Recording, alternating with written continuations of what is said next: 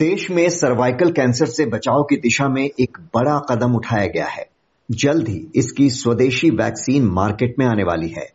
Indian pharma regulator DCGI ने serum Institute of India को यह वैक्सीन बनाने की इजाज़त दी थी, जो साल के अंत तक उपलब्ध कराए जाने का दावा किया गया है।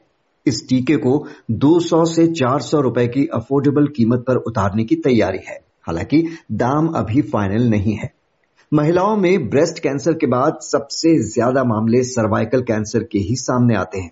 ऐसे में इसकी स्वदेशी वैक्सीन का तैयार होना कितनी बड़ी उपलब्धि है।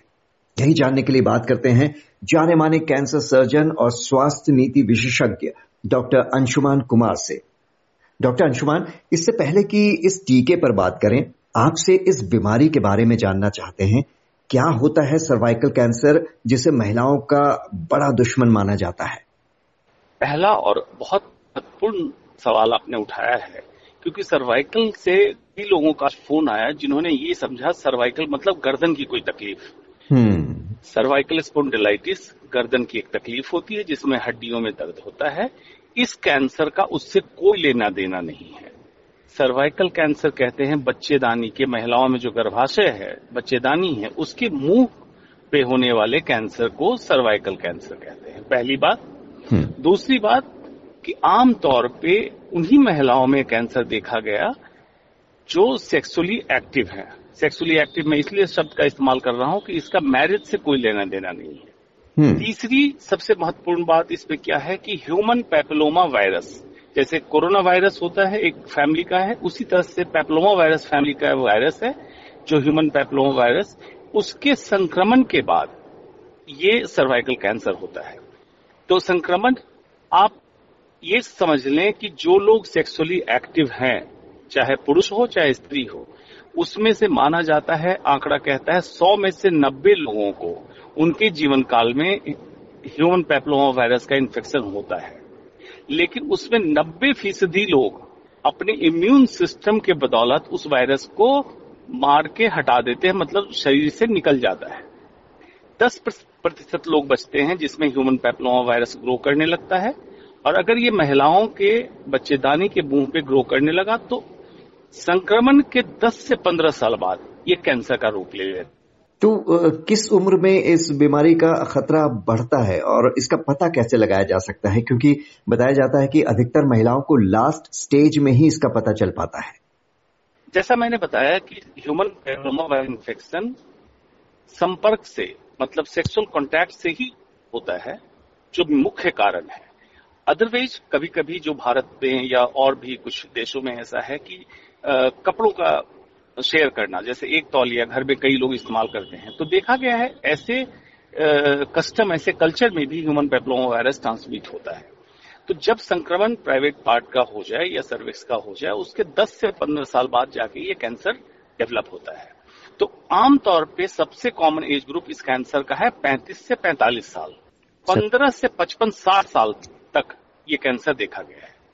जी क्या कोई रूटीन टेस्ट होते हैं जिससे इसका पहले पता लगाया जा सके लास्ट स्टेज में ना पता चले? बिल्कुल। सबसे पहले जागरूकता की ज़रूरत है। किसी भी महिला को कोई भी असामान्य अगर लक्षण दिखे, जैसे इंटरमेंस्ट्रुअल ब्लीडिंग मतलब मासिक धर्म के बीच में कभी ब्लड आ जाए कॉन्टैक्ट ब्लीडिंग मतलब संबंध स्थापित करने में ब्लड आ जाए, या कभी वाइट डिस्चार्ज या किसी तरह का डिस्चार्ज बच्चेदानी के रास्ते हो, या उसमें दुर्गंध हो, ऐसी चीज़ों को देखते हुए उसको लाइटली ना लें ओवर द काउंटर ड्रग खरीद के, दवा खरीद के ना खा लें डॉक्टर को दिखाएँ, जाँच कराएँ। जाँच क्या है? पैप स्मीयर छोटी सी जाँच है। तो एक तो जिनमें लक्षण हो, वो ज़रूर कराएँ। जिनमें लक्षण नहीं भी हो, और सेक्सुअली एक्टिव या शादी के 10 साल बाद हमारा रिकमेंडेशन होता है कि आप पैप स्मीयर की जाँच कराएँ। ये बिल्कुल एक सिंपल प्रोसीजर है जो दो मिनट में सैंपल अंदर से ले लिया जाता है इंटरनल ऑर्गन से, और उसको लेबोरेटरी में टेस्ट करके देखा जाता है कि इसमें कोई अगर एटिपिकल सेल्स हो रहे हैं मतलब सामान्य से अलग कोई सेल दिख रहे हैं तो कैंसर का लक्षण शुरू हो चुका है, और उसी समय हम उसको लेजर से या क्रायोसर्जरी से रोक देते हैं और कैंसर बनने से रोका जा सकता है। और कैंसर बन गया है तो उसका पता चल जाता है, कैंसर का इलाज अर्ली हो जाता है। इसी जागरूकता की कमी की वजह से कैंसर एडवांस स्टेज में अभी भी इंडिया में काफ़ी केसेज एडवांस स्टेज में प्रेजेंट करते हैं और इनक्यूरेबल होते हैं। दुर्भाग्य से उनकी मौत भी हो जाती है। तो ऐसे में इस बीमारी से समय रहते बचने का कोई उपाय भी है क्या? किस तरह के प्रिकॉशन अपनाए जा सकते हैं इससे बचने के लिए? हम्म। बिल्कुल तीन तीन स्टेज में इसको समझें। पहला प्रिवेंशन प्रिवेंशन में प्राइवेट पार्ट हाइजीन जो स्कूल गोइंग बच्चों को, आठ, नौ साल से जब बच्ची का मासिक धर्म चालू हो रहा है तो बच्चियों को और लड़कों को भी प्राइवेट पार्ट हाइजीन कैसे क्लीन करना है, मासिक धर्म के समय क्या क्या पैड कैसे लगाना है, नैपकिन का कैसे इस्तेमाल करना है, इन चीज़ों को साफ़ सफ़ाई कैसे रखनी है, उस पर सिखाएँ प्राइवेट पार्ट हाइजीन। दूसरा, जब वैक्सीन कॉमनली अवेलेबल हो जाए तो इसको नेशनल इम्यूनाइजेशन प्रोग्राम में इंक्लूड करके, क्योंकि वैक्सीन सस्ती हो जाएगी, अफोर्डेबल हो जाएगी हमारे जीडीपी के तहत स्वास्थ्य व्यवस्था में एनआईपी में इंक्लूड करके इसको सबको लगाया जाए तो वैक्सीन से प्रिवेंशन होगा। अर्ली स्क्रीनिंग स्क्रीनिंग को बिल्कुल मैंडेटरी कर दें, क्योंकि भारत में सर्वाइकल कैंसर केसेज बहुत बढ़ गए हैं। स्क्रीनिंग मैंडेटरी कर दें और एक एक जैसे आशा वर्कर और इस तरह की जो चीज़ें होती जैसे पोलियो का हमने उन्मूलन किया, पोलियो का ड्रॉप देके। सिमिलरली सर्वाइकल कैंसर की स्क्रीनिंग गाँव गाँव तक पहुँचा दें और अर्ली केसेज डिटेक्ट करें ताकि वहाँ पे हम इसको रोक सकें और एडवांस स्टेज ना हो। और लास्ट इसके ट्रीटमेंट की सुविधा विकेंद्रीकरण करके डिसेंट्रलाइज करके, सिर्फ़ दिल्ली, मुंबई जैसे बड़े बड़े महानगरों में उपलब्ध ना हो, छोटे शहरों में भी इसकी सर्जरी कीमोथेरेपी रेडियोथेरेपी जो भी इसका इलाज निर्धारित होता है स्टेज के मुताबिक, उसका इलाज हो जाए। तो सर्वाइकल कैंसर में काफ़ी केसेस हम कम कर सकते हैं और जो डिटेक्ट हो भी जाए उसको हम ठीक कर सकते हैं मौतें कम हो जाएँगी। और अब जब देश में इसकी वैक्सीन तैयार कर ली गई है इसे आप कितनी बड़ी उपलब्धि मानते हैं? इससे आने से सबसे बड़ा फ़ायदा क्या होगा? देखिए सर्वाइकल कैंसर वैक्सीन अभी भी उपलब्ध है मार्केट में है। हम्म। दो कंपनी है मर्क और ग्लेक्सो स्मिथ क्लाइन उनकी तीन तरीके की वैक्सीन है bivalent quadrivalent nonavalent technical term से उलझने की ज़रूरत नहीं मतलब ह्यूमन पेपलोमा वायरस के कितने स्ट्रेन उसमें डाले गए हैं, जिससे प्रोटेक्शन देगा। नैनोवेलेंट मीन नौ स्ट्रेन डाले गए हैं क्वाड्री में चार स्ट्रेन डाले गए हैं बाईवेलेंट में दो स्ट्रेन डाले गए हैं। लेकिन ये महँगा है।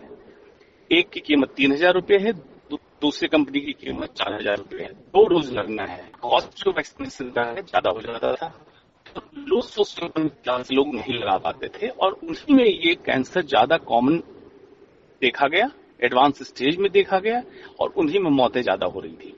तो इस वैक्सीन के आने से जैसा अभी सीरम इंस्टीट्यूट और बायोटेक्नोलॉजी डिपार्टमेंट ऑफ़ इंडिया के साथ जो प्रेस कॉन्फ्रेंस में उन्होंने एक अनुमान लगाया है कि 200 से 400 रुपए वैक्सीन की कीमत रखेंगे। तो हम्म। सबसे बड़ा गेम चेंजर ये हो जाएगा कि इस वैक्सीन को हम हर तबके तक पहुँचा सकेंगे गाँव गाँव तक पहुँचा सकेंगे। तो उन महिलाओं में ये प्रोटेक्शन हो जाएगा जिनमें आज वैक्सीन की बात लोग सोच भी नहीं सकते हैं। तो ये एक बहुत बड़ा गेम चेंजर इस तरह से हो सकता है। आपने वैक्सीनेशन लगाया वैक्सीनेशन के साथ जो प्रोटेक्शन मिला मिला। जब वैक्सीनेशन लगाने जाए तो प्राइवेट पार्ट हाइजीन की ट्रेनिंग दें मतलब जागरूकता करें। हम्म। वही आशा वर्कर उनको जागरूक करें लक्षण की शुरुआती लक्षण, उसके बाद भी स्क्रीनिंग की ज़रूरत होगी। कोई ये ना समझ ले कि वैक्सीन आ जाएगा तो सर्वाइकल कैंसर स्क्रीनिंग की ज़रूरत नहीं हुई, ज़रूरत होगी। उसी समय आशा वर्कर उनको सेंसिटाइज करें कि अगर लक्षण हो तो आप जाँच कराएँ, नहीं तो स्क्रीनिंग आपको कराना है। तो जागरूकता बढ़ेगी। जैसे जागरूकता बढ़ेगी तो आप सोचिए कि कितने मरीजों में कैंसर होने से आप रोक लेंगे। तो ये मरीज़, इनकी जान बची। देश का रेवेन्यू बचेगा उन मरीज़ के इलाज में खर्च नहीं होगा। हम्म। और जो अनफॉर्चुनेटली यंग एज की महिलाएँ कैंसर के एडवांस स्टेज में मर जाती थी जो अर्निंग थी या घर को संभालती थी घर की धुरी का काम करती थी उन महिलाओं को हम बचा सकेंगे। तो ये बहुत बड़ा गेम चेंजर हो सकता है लेकिन ज़रूरत क्या है? बहुत पारदर्शिता और दृढ़ सुदृढ़ नीति के साथ इस वैक्सीन को लॉन्च करके और जो जो बाकी मैंने चेंजेस बतलाए हैं उन सबको इंक्लूड करें तब बहुत कारगर कदम होगा और ये गेम चेंजर होगा आने दस साल बाद। इंडिया में सर्वाइकल कैंसर को हम एक तरह से कह सकते हैं खात्मे की तरफ़ पहुँचा देंगे ऑलमोस्ट आंकड़ा नेग्लिजिबल हो जाएगा। जी और आखिर में बहुत से लोगों ने जब अब वैक्सीन की बात सुन ली है तो वो जानना चाहते हैं कि आ, किस उम्र की बच्चियों को ये वैक्सीन लगाई जाती है? जी बहुत बढ़िया सवाल है। इसमें काफ़ी कंफ्यूजन है। इनफैक्ट कुछ डॉक्टरों में भी कंफ्यूजन है इसमें। नौ से चौदह साल की उम्र में ये वैक्सीन नौ से चौदह साल की उम्र के बीच लगना चाहिए। लेकिन ये एज ग्रुप, कोई फिक्स एज ग्रुप नहीं तय किया गया है। उसका कारण ये है कि जब बच्ची सेक्सुअली एक्टिव होगी, तभी ह्यूमन पेप्लोमा वायरस आएगा। तो माना जाता है कि 9 से 14 साल की उम्र में ही मेंस्ट्रुअल साइकिल चालू होता है। तो इस एज में आप लगा लें। जी। अदरवाइज़ अगर आपकी श्योरिटी है कि बच्ची बिल्कुल अभी सेक्सुअली एक्टिव नहीं है और उसकी उम्र 14 साल से क्रॉस भी कर गई है तब भी अगर हम उसको वैक्सीन देते हैं तो उसको फ़ायदा मिलेगा उससे प्रोटेक्शन मिलेगा। आइडियल जब वैक्सीन प्रोग्राम आप चालू करें तो 9 से 14 साल में मैंडेटरी करके हर बच्चियों को लगा दिया जाए तो ज़्यादा बेहतर होगा। जी। बहुत बहुत शुक्रिया आपका डॉक्टर अंशुमान कुमार इस पूरी जानकारी के लिए।